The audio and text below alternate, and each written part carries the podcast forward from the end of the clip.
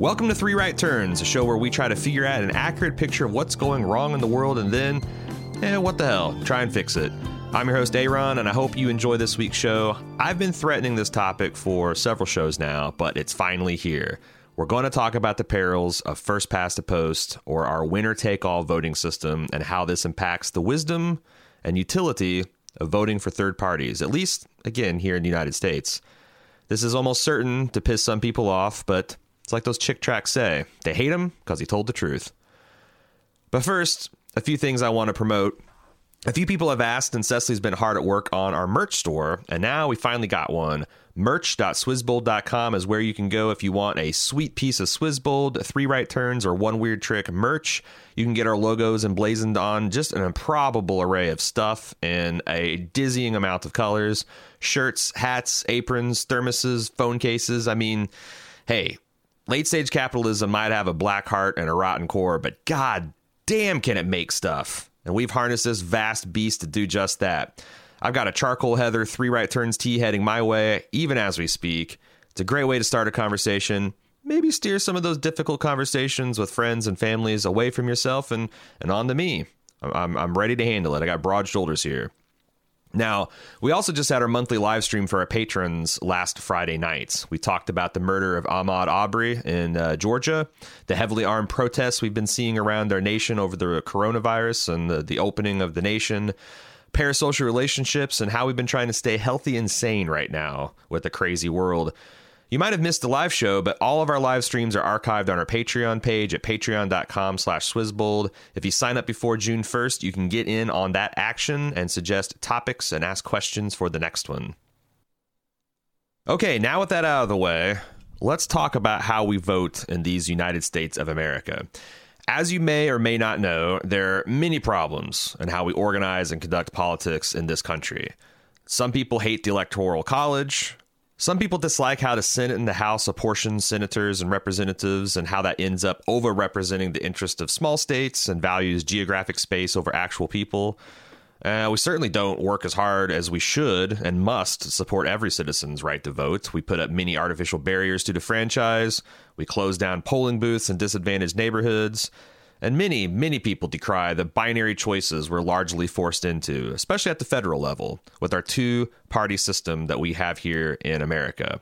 Especially when their favorite candidate didn't get the nomination, especially when the candidate that did win has perhaps severe character flaws, policy flaws, and their politics just simply don't align. Maybe you've heard Republicans decry RINOs, those dastardly Republicans in name only. And I can remember a time when Democrats bemoaned the existence of those blue dog Democrats, a faction of Dems that support fiscal responsibility and centrist politics. Centrists lament extremism on both sides. And half of the population eligible to vote doesn't even bother, feeling like neither of the parties fairly represents them or their interests. Well, I have a solution for you. Why don't we give third parties a try, huh? Huh? If you want to get serious about saving the environment and fighting sexism, racism, and crony capitalism, get on board with the Green Party. If you want to privatize everything, lower taxes, increase trade and immigration, and smoke weed, libertarians are there for you. And if Republicans aren't conservative enough, well, there's the Constitution Party. And if those Greens aren't far enough left, there's always the Democratic Socialist of America, eh, comrade? All of these alternative parties offer attractive propositions to some voters. Fuck this lesser of two evils nonsense. I want to vote for a candidate that doesn't require me to compromise. If you're my age or older, maybe you remember when Ross Perot and the Reform Party had a much debated spoiler effect on the 1992 presidential race between the incumbent Bush the Elder and Bill Clinton. The prospect is tantalizing. And even if it seems third parties have little chance at winning, third party candidates will be the first to tell you to do so anyway, because every little percent of support they get gets them more funding, more exposure, increased access to debates and press coverage, and if not this year, next time it's all going to come together for them. Besides, what are you going to do? Keep voting for the lesser of two evils? Well, that's all well and good, but unfortunately, supporting third parties is the perpetual motion machine of US politics, and I can prove it with math. Sure, it sounds good in theory, and you can make a lot of seemingly convincing arguments for it. Everyone agrees that if it worked, it would be great. But like perpetual motion, it's impossible under the current laws of the universe. But all you third party fans out there, before you get too frowny faced and flouncy, there is a glimmer of hope because unlike the universe, political laws and realities can be changed. So stick with me while I walk you through the bad news part. Now, a lot of the next part, I'm going to be shamelessly plagiarizing from CGP Grey's fantastic video, The Problems with First Past to Post Voting Explained. Because this video came out about nine years ago, and it was honestly a big turning point in my political evolution because prior to that, I was really excited and enthusiastic about third parties. I thought these are the solutions. Our two party system sucks. We gotta have more viable options, of course. But what CGP Grey helped me realize is the shitty two party system isn't some grand design. You're not going to find it enshrined in the Constitution. It isn't some conspiracy amongst Republicans and Democrats that's being perpetuated on the population either. Instead, it's an inevitable result of the way we run our elections in America. What do I mean by that? Well, let's discuss the video. And yes, I will be including it in the show notes because it's fantastic and it's going to condense a 50 minute podcast down to about five minutes because the guy talks fast and he gets to use these really great visual aids. I mean, what can I say? Also, visual aids, kind of adorable because they're all about animals, as you're soon going to see. And while you're there, check out a lot of CGP Grey's other videos because he has so many excellent explanations for complex political, scientific, and sociological phenomenon that you're just bound to learn a lot and come away a better, more informed person. Okay, the problem to party politics. Let's suppose there exists an animal kingdom. This animal kingdom has been ruled over by the lions since time immemorial. But lately, they've been beset by unrest and protest over the lion's use of absolute power. The citizens of the kingdom want more of a say in how things operate. So, the lion abdicates his crown and directs that the position of king become an elected one. He entrusts the transfer of power to his queen, the lioness. Now, the lioness sets forth two simple, common sense rules for the election of king one vote per citizen, and whoever gets the most votes wins. Dead simple. This style of voting is known as first past the post or winner take all. Now, some of you, like me, might be wondering why it's called first past the post. Well, that's because it's an elaborate analogy to a horse race. The first horse to cross the finish line, marked by a post, wins. It doesn't matter how large or small that margin of victory is. The first horse doesn't have to be faster than all the other horses combined. In fact, the winner horse can literally win by a nose, and they still win the whole race because the winner takes all the rewards, which is why it's also known as winner take all. So, this system has a lot going on for it. It's simple, it's logical, and it's fair, but it's also actually a terrible idea. And we're going to quickly see why as we analyze the first few election cycles of the animal kingdom's fledgling democracy. So, as the Queen's decree echoes through the animal kingdom, there are a multitude of competing political theories and ideas, and several fresh faced, enthusiastic, intelligent candidates step forth to espouse them. In the first election, running are monkey, owl, leopard, turtle, gorilla, tiger, and snake. After weeks of campaigning, it's time for the animals to go to the polls and have their voices heard. Now, the result of the first election is in, and here are the results. Turtle gets 9% of the animal vote, monkey gets 18, gorilla gets 19, owl receives 13%, the leopard gets 20, and a tiger gets 15%, while the snake trails the pack at just 6% of the overall vote. Thus, Leopard, having the most vote, is crowned the winner and gets to rule as monarch until the next election. Now, already we see a problem with first past the post. That problem is minority rule. The leopard only received 20% of the overall vote. Fully 80% of the animal kingdom preferred an entirely different ruler. Four fifths of the subjects are going to feel unrepresented and thus resentful. Let's keep this in mind because it's going to be of recurring importance. The second problem is going to become apparent as we analyze more elections. So the leopard has had their time in power, and it's once again time to vote for a king of the animal kingdom. But since the animals are rational actors, they remember the results of the last election, and this is going to invariably influence their behavior in this new election cycle. This will especially be true of snake and turtle voters, who aren't dummies, and they realize they've backed unappealing, cold blooded candidates who just don't have a chance in hell at winning. Turtle voters, who, if you'll recall, made up 9% of the electorate last election, and who really hate Leopard, largely defect to gorilla, which you'll recall last time came in second place with 19% of the vote. Snake voters, on the other hand, have more in common with tiger voters. But Leopard is running a really effective negative campaign against Gorilla, saying Gorilla's going to fling poo at everyone if given even half a chance. And hell, there's an element of truth to that because Gorilla, you know, we don't like to talk about it, but he's been known to sling some shit. And out of fear of being covered with poo, they vote strategically for Leopard. Now, since turtle voters had 9% of that vote to the snake's 6%, and the other animals, ever hopeful, stood pat for their preferred candidates, gorilla manages to eke out a slim margin of victory over leopard with now 28% of the vote to leopard's 26. But Snake and Turtle, dismayed at their voters abandoning them in droves and citing the astronomical cost of running a campaign, drop out. Our seven parties have now become five.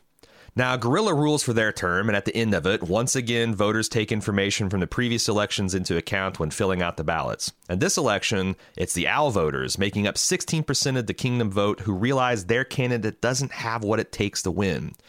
Now, OWL voters, they're your pragmatic centrists. They don't fully agree with Leopard or Gorilla. Both Gorilla and Leopard know this about owls, so they run a series of targeted negative ad campaigns highlighting the other's tendencies to fling poo and eat faces in order to capitalize on the worst of the owl voters' fears. This effectively splits the owl vote, but it's important to realize that the owl voter is no longer voting on which candidate they like or prefer, but instead which they see as the lesser of two evils. So the votes are cast, and slightly more owls were concerned with being covered in poo rather than having their faces eaten. So Leopard wins with 34% of the vote to Gorilla's 33%. Owl, seeing the dismal results for their own campaign, makes like Snake and Turtle and drops out. We're now down to just four parties. Boy, I tell ya, Monkey and Tiger candidates have a lot of soul searching to do.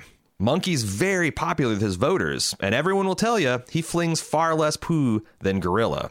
And Tiger, very popular with their voters because he's all about face eating. Doesn't hide behind any cat whistles, makes no bones about it. Actually, he makes a lot of bones about it. He makes big piles of bones. Because the tiger's proposition is simple you got a face, you don't got claws or teeth, he's going to eat it. And carnivores respect that authenticity in a candidate.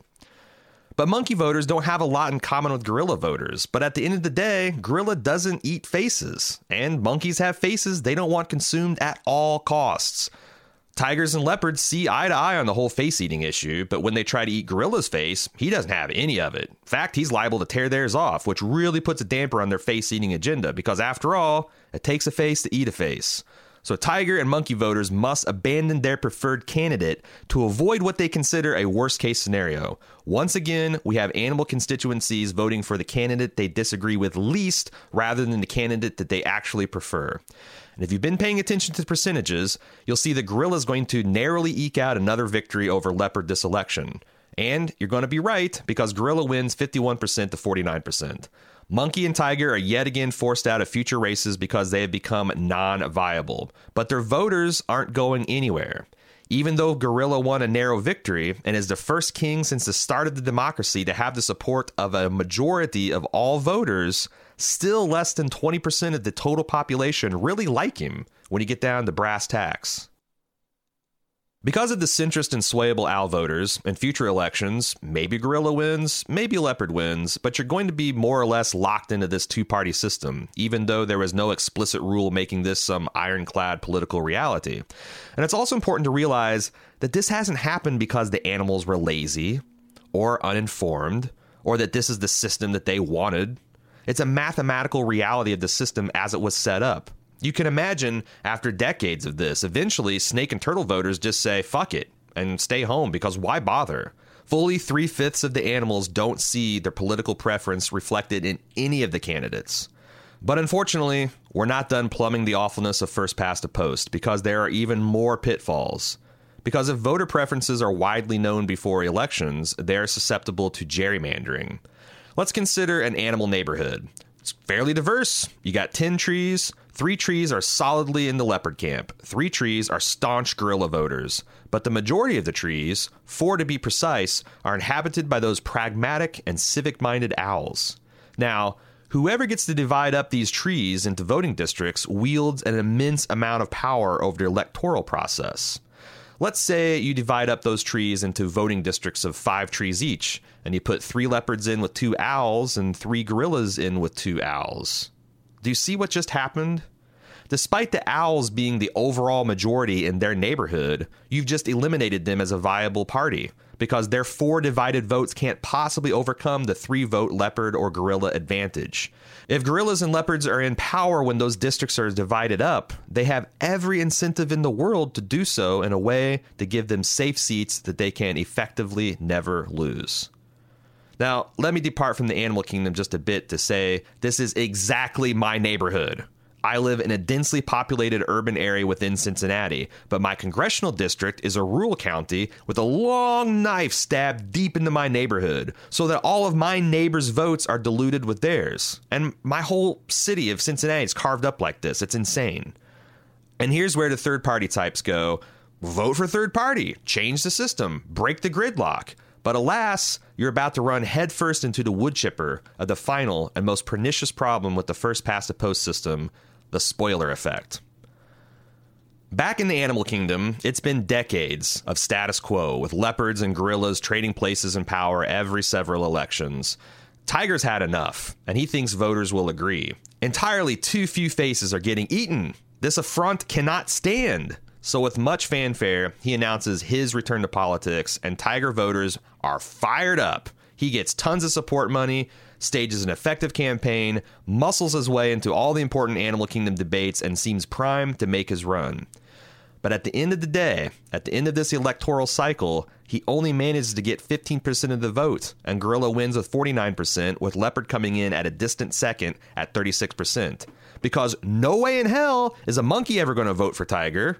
I mean, sure, they might take a little shit now and then from Gorilla, but they'll keep their faces, thank you very much. And the centrist owls don't really matter either because of the curse of the third party candidate. The better the tiger does in the polls, the weaker leopard becomes, and the more certain that their most hated candidate will win. And Gorilla, he's no dummy. He knows all this. In fact, you do some digging, you go through his campaign finance receipts with some fine tooth combs, you're going to find that he's funneled some money into Tiger's campaign through political action committees. Because under this fair, common sense, simple system, What's good for Tiger is paradoxically also good for Gorilla. But Aaron, those of you who paid attention to history class might be saying, every once in a while third parties do prevail. Well, yes, let's go back and recount the many victories of third parties in the United States. The first two parties to coalesce in the United States were the Democratic Republicans and the Federalists. The Federalists supported strong central government, strong ties to Britain, and a close relationship between the government and wealthy businessmen and landowners. But their elitism didn't take well into the fledgling U.S. democracy, and their power was completely broken when they refused to support the war against Britain in 1812 and were quickly replaced by the Whig Party in 1820s. Now, You'll note I said replaced, not joined, which is what we'll be discussing after this brief historical interlude. The Democratic Republicans then splintered into the pro slavery, pro executive power Democrat Party soon after, which ran in opposition to the Whigs, which argued for the supremacy of the legislative branch over the executive. The Whigs, however, were torn apart over the issue of slavery, being replaced by the anti slavery Republican Party in the 1850s. And that's the last time we had a third party take power from a more established party in the United States. And of course, that's why down to this very day, we have the racist, pro executive power Democrats going against the democratic minded, pro civil rights Republicans. What? You don't agree with the characterization of the two parties in the United States? Well, whatever could have happened? Well, let's rewind the tape on the animal kingdom and consider that last possibility where you had a three way run between gorilla, leopard, and tiger. Let's say that leopard and gorilla had screwed up so badly, had eaten so many faces, and flung so much poo over the years that disgusted, owl comes forth for a run and not tiger. The two parties have become so unpopular that Owl manages to win 36% of the electorate, galvanizing unhappy monkey, tiger, snake, and turtle voters, and winning a narrow majority over the gorilla and leopard, who both get 32%. Who fucking Ray, right? We got a successful third party. But not so fast, because just because the centrist owl holds power now doesn't mean they're going to be able to keep it, because now they have to govern. And you know what? Owls eat faces too mostly vole, weasel, and rat type faces, but you know, they got constituents too. More importantly, tigers and leopards aren't going to be happy with such meager faces for subsistence. And while Owl doesn't fling poo, he does shit when he flies, and worse, he vomits up the remains of those faces he eats. And that's not only unpleasant, but it hits subjects indiscriminately, unlike Gorilla, whose poo is targeted. The reality is, while we now have this quote unquote viable third party, the electorate hasn't changed you still have the same mix of monkey, turtle, snake, leopard, tiger, gorilla, and owl voters you always have, which means Owl is going to have to start making some hard decisions about the face eating issue. And he's going to have to watch his shit because one of two things is going to happen. Over the next several election cycles, he'll consolidate his power and a new stable system will develop around the owl gorilla or owl leopard axis, or skeptical gorilla and leopard voters who gave owl a chance abandon them when they can't satisfy their political demands any better than the other candidates could.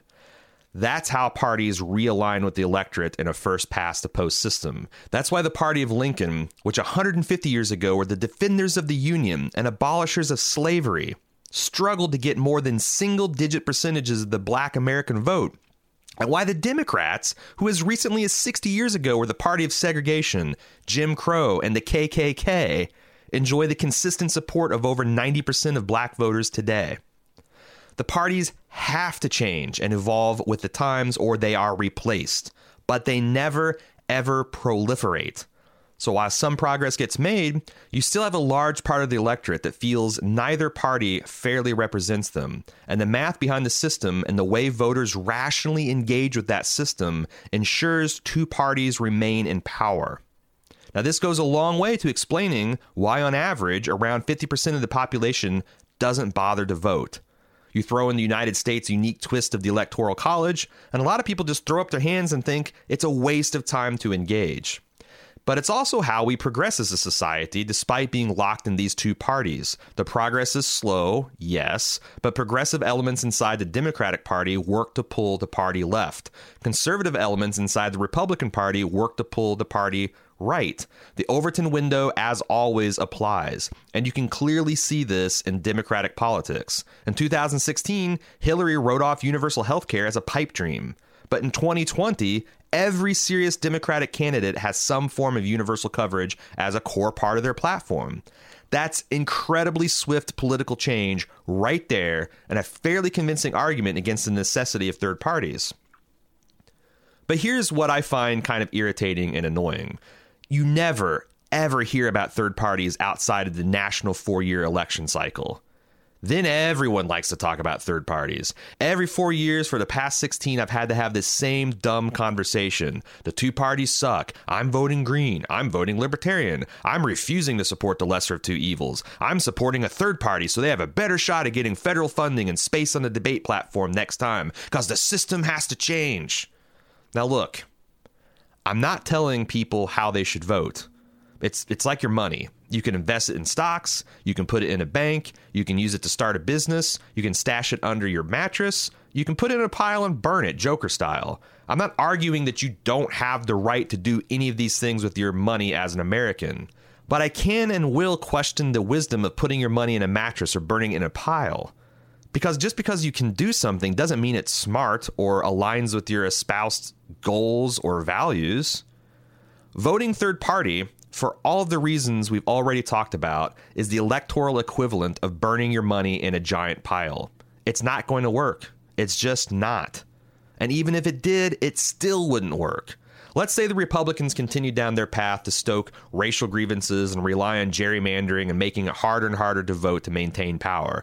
They continue to appeal to the religious right until they become such a minority party that the libertarians come in and say, hey, we're the Republicans, but we're anti war, we're cool with drugs, gays, trans people, and are neutral on the subject of God, and they start winning elections. You're not going to have a new stable equilibrium of Democrats, Republicans, and Libertarians. Eventually, the Libertarians would consume the Republican Party, and former Republicans would be a minority voting bloc within the larger Libertarian Party trying to pull them right which means the libertarians will have to moderate their positions if they want to remain in power to appeal to those voters. And it's the same with the Greens. Let's say the Democrats continue to do nothing about income inequality. They pay lip service to the threat of climate change, but put the dollar first before the planet. And they take black Americans and other minorities' votes for granted. They continue to support foreign wars and violations of civil liberties and continue to do nothing about taking vast sums of corporate money. The Green Party comes along and says, hey, we're Democrats, except we're actually anti war. We're going to lead on the environment, even if it's costly. We're going to get serious about doing something to curb gun violence. We're going to commit to working on equal representation, economic fairness. And they start winning elections. You're not going to have a stable axis with the existing two parties, which means Democrats will become a minority bloc within the larger Green Party, which means the Greens will be forced to moderate their positions to remain in power. There's no getting around this under the current American political system. There are two choices that you have. One, change the electorate. The only way I know how to do this is to get out of our bubbles, have difficult conversations, hold our family, friends, coworkers, and communities accountable to facts, reason, and compassion.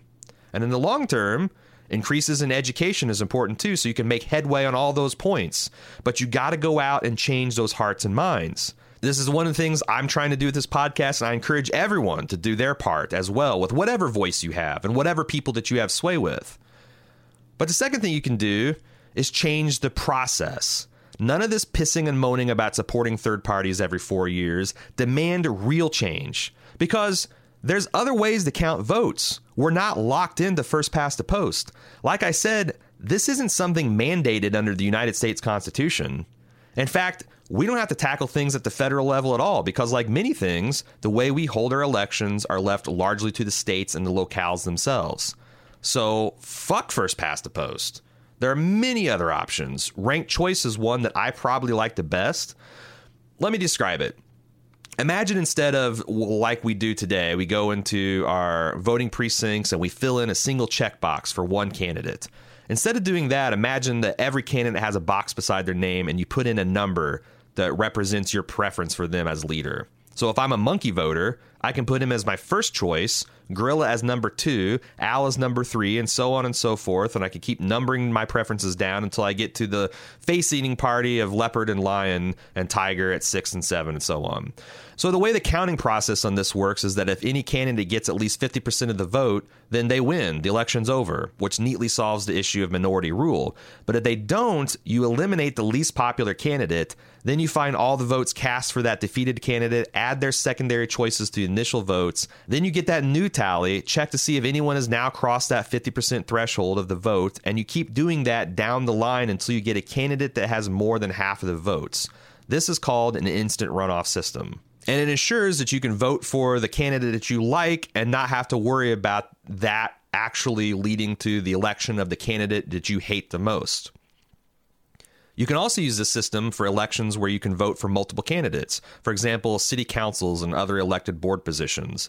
But instead, they use a system called the single transferable vote.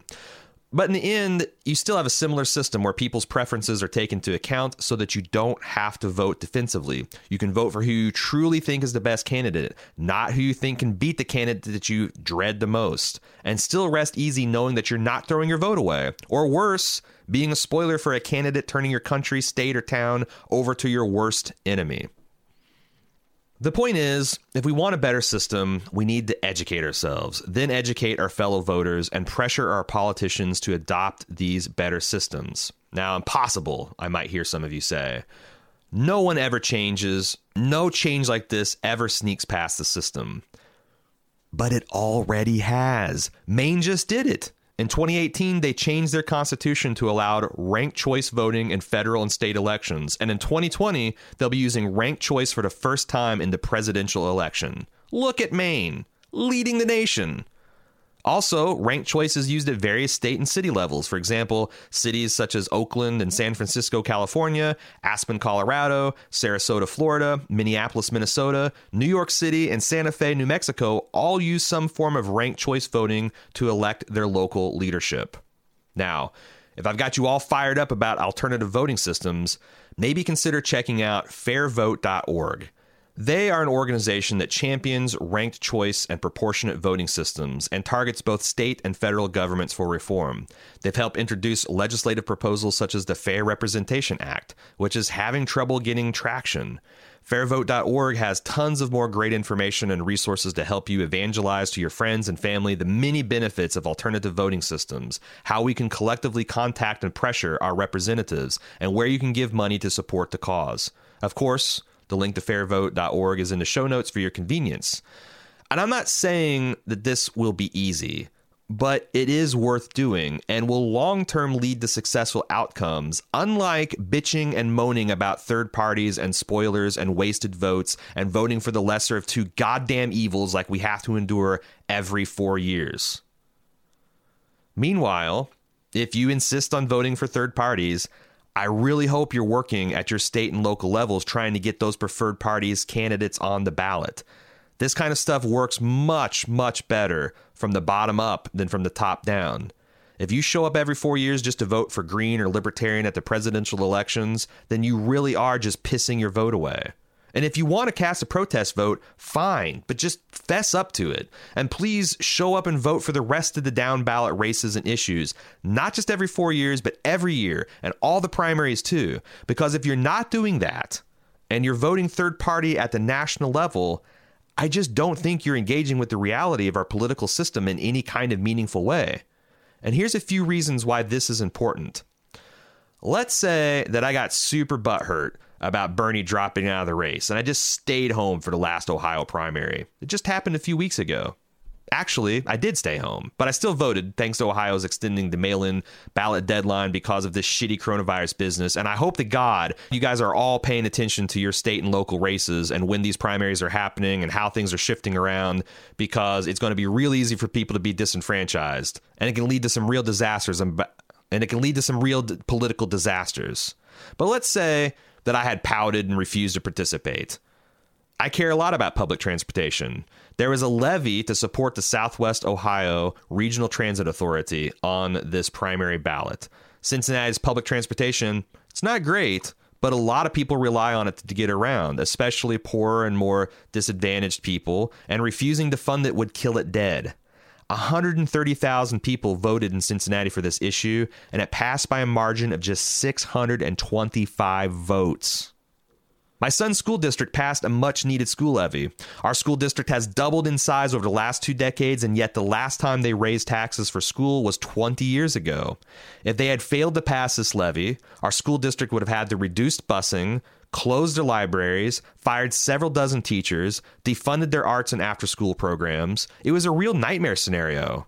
And to our community's credit, it passed, but with 13,000 people voting, it won by just under 600 votes. Now, our school administrators, I think, worked really hard. They put on lots of webinars and in person educational meetings to walk parents and citizens through their budgets, where the needs were, how the additional funding will be used. And some of the surrounding districts weren't so lucky because several of the more rural school districts around here lost their levies by under 200 votes. And this is the shit that's killing America. If nothing changes, these rural and even suburban areas are going to have worse and worse schools, worse and worse outcomes and economies, and the rural and urban divide that causes so much harm and friction is just going to continue to deepen. Now that we've had a detour of state and local politics, let's return back to the top of the ticket.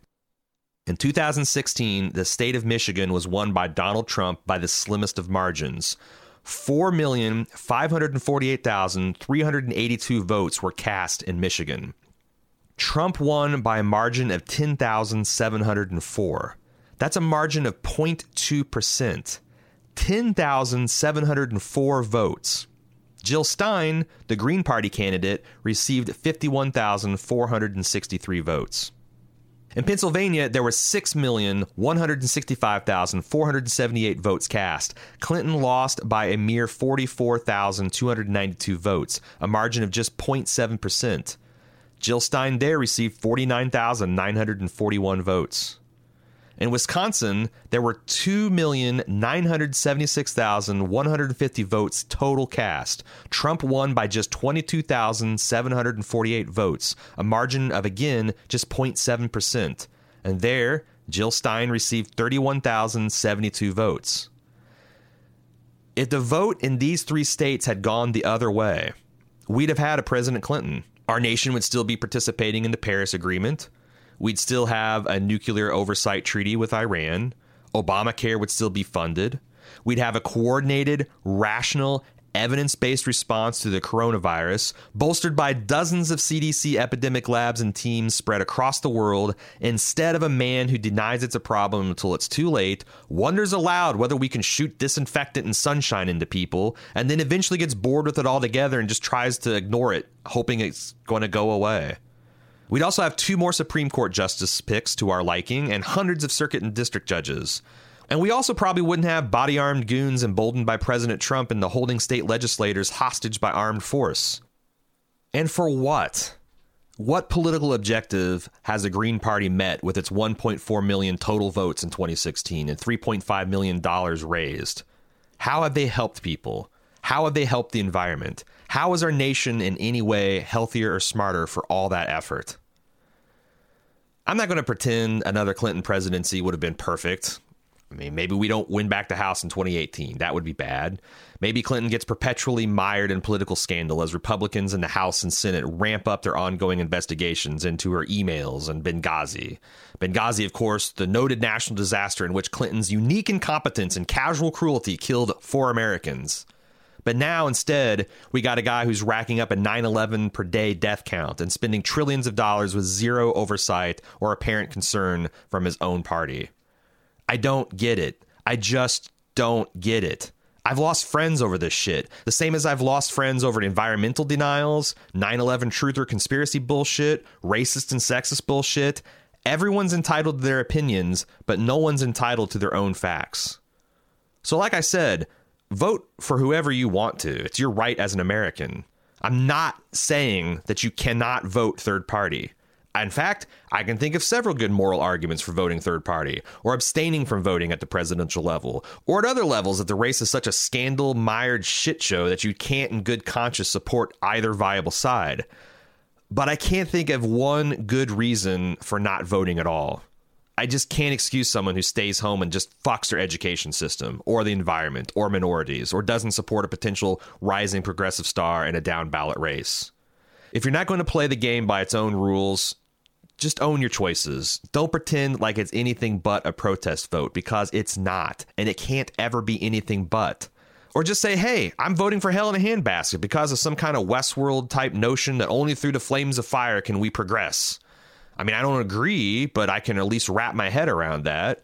But if you choose to deliberately color outside the political lines for whatever moral reason, I think those same rules of morality would force you to put in at least some work at reforming our system so we can stop this stupid shit, lesser of two evils stuff.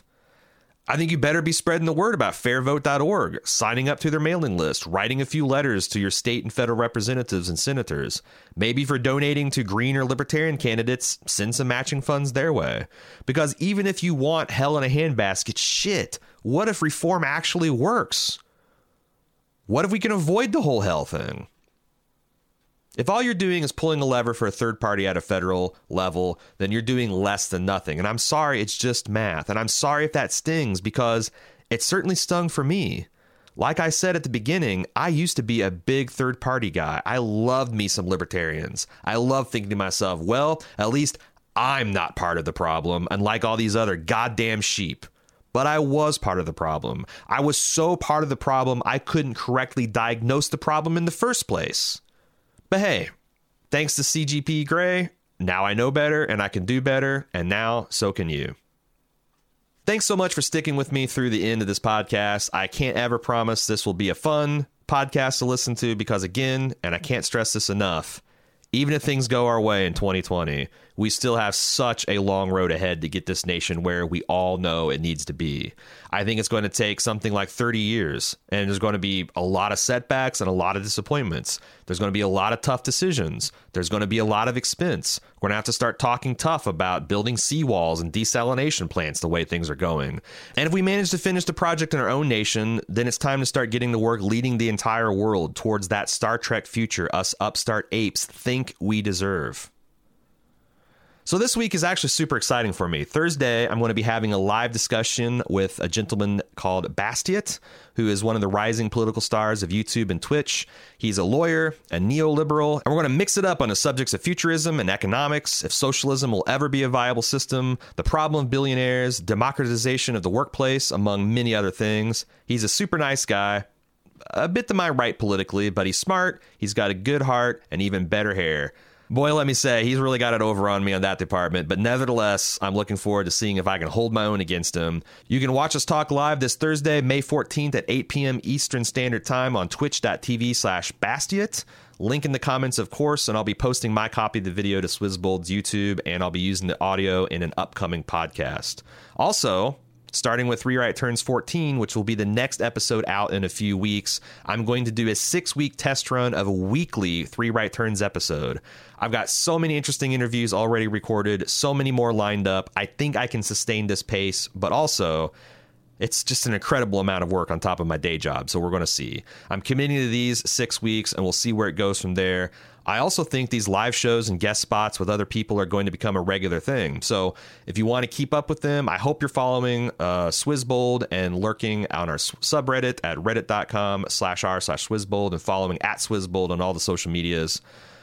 Like I said, this is a lot of work, and if you'd like to send some material appreciation for the work that me, Cecily, and Jim do at Swizzbold, please check out our page at patreon.com slash Swizzbold. You'll get access to bonus content like our monthly live streams and complete archive of the same, special recognition, and you keep us keeping on.